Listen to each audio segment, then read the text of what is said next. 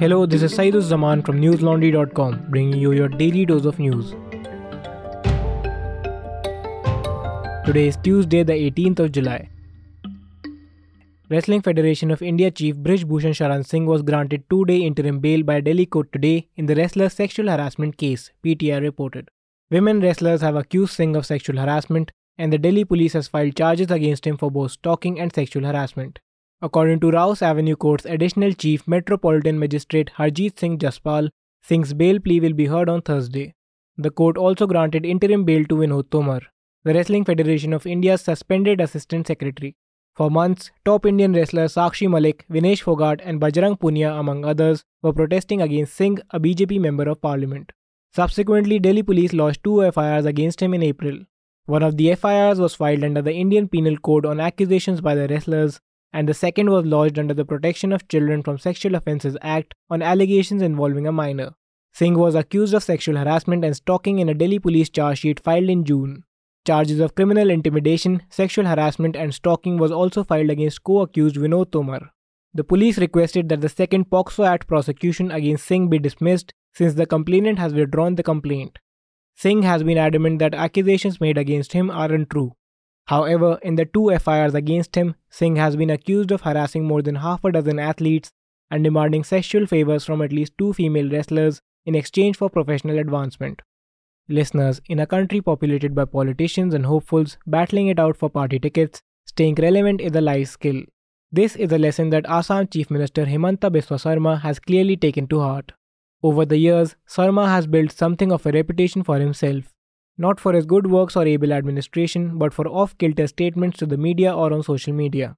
One day he might compare Rahul Gandhi to Saddam Hussein. The next, he may hit out at former US president by saying his state police will prioritize going after the quote unquote many Hussein Obamas in India. Or he might blame Miya Muslims for the rising price of vegetables in Assam. My colleague Pratyush Deep, in his article No Filter, No Problem, Himanta Biswa Sarma's journey as BJP's loudmouth leader looks at the journey of Assam CM through his statements to media or on social media. We have been able to bring you such reports because we are funded by you and not by corporations or the government. Your support is all we ask for. If you aren't a subscriber already, become one today. Subscribe to newslaundry.com and pay to keep news free. Our subscription starts at only 900 rupees a quarter. During the second meeting of the opposition party in Bengaluru today, Congress chief Mallikarjun Kharge said that the party is not interested in power or the Prime Minister's post, PTI reported. Kharge said this as he addressed the 26 opposition parties in Bengaluru on the second and concluding day of the opposition meeting. The opposition parties had met to discuss how to best challenge the Bharatiya Janata Party in the Lok Sabha elections in 2024. During the meeting, the name for the coalition and the specifics of seat sharing were likely to be discussed. As per ANI sources, the 26 parties are likely to rename the United Progressive Alliance. The news source also stated that Sonia Gandhi's name was floated as a potential candidate to lead the new grouping. Gandhi presided over UPAs 1 and 2, which were in power from 2004 to 2014.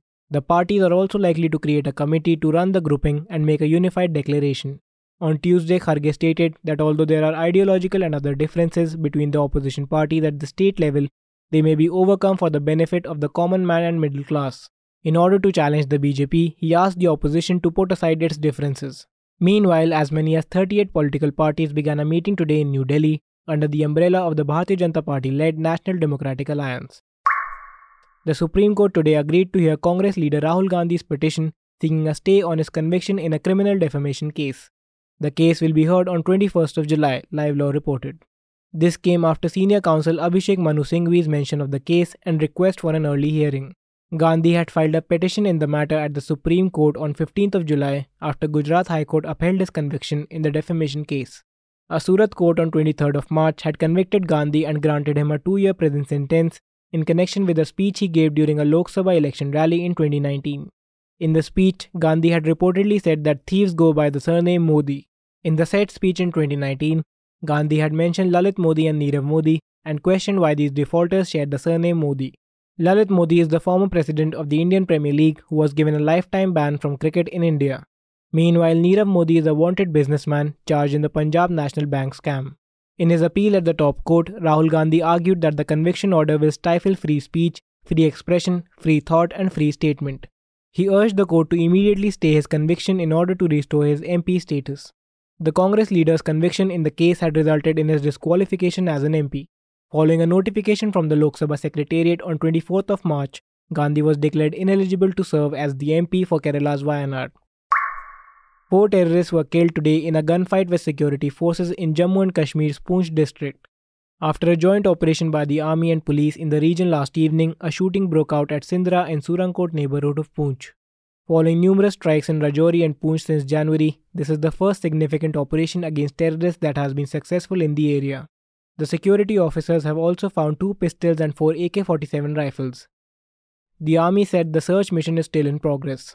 The army also said that operation prevented major terrorist initiated incidents in the Rajouri and Poonch region.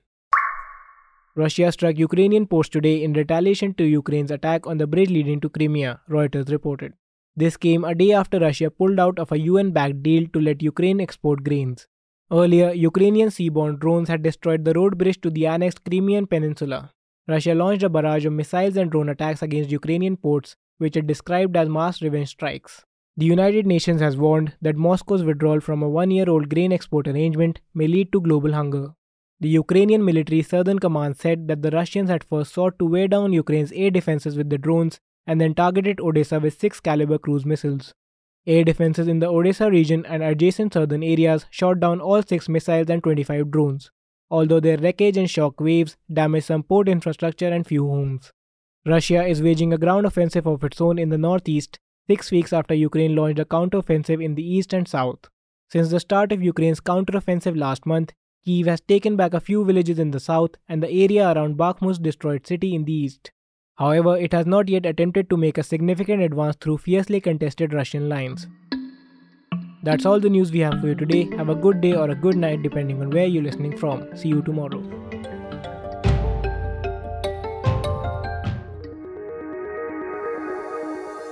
News Laundry is possible because of our paying subscribers. We don't run on corporate or government ads. You too can be part of changing the news model. Go to newslaundry.com slash subscription. Be a part of the community that pays to keep news independent. For the smoothest News Laundry experience, download our app. Watch our shows, listen to our podcasts, read our reports. Stay informed. Pay for news, protect democracy, save the world.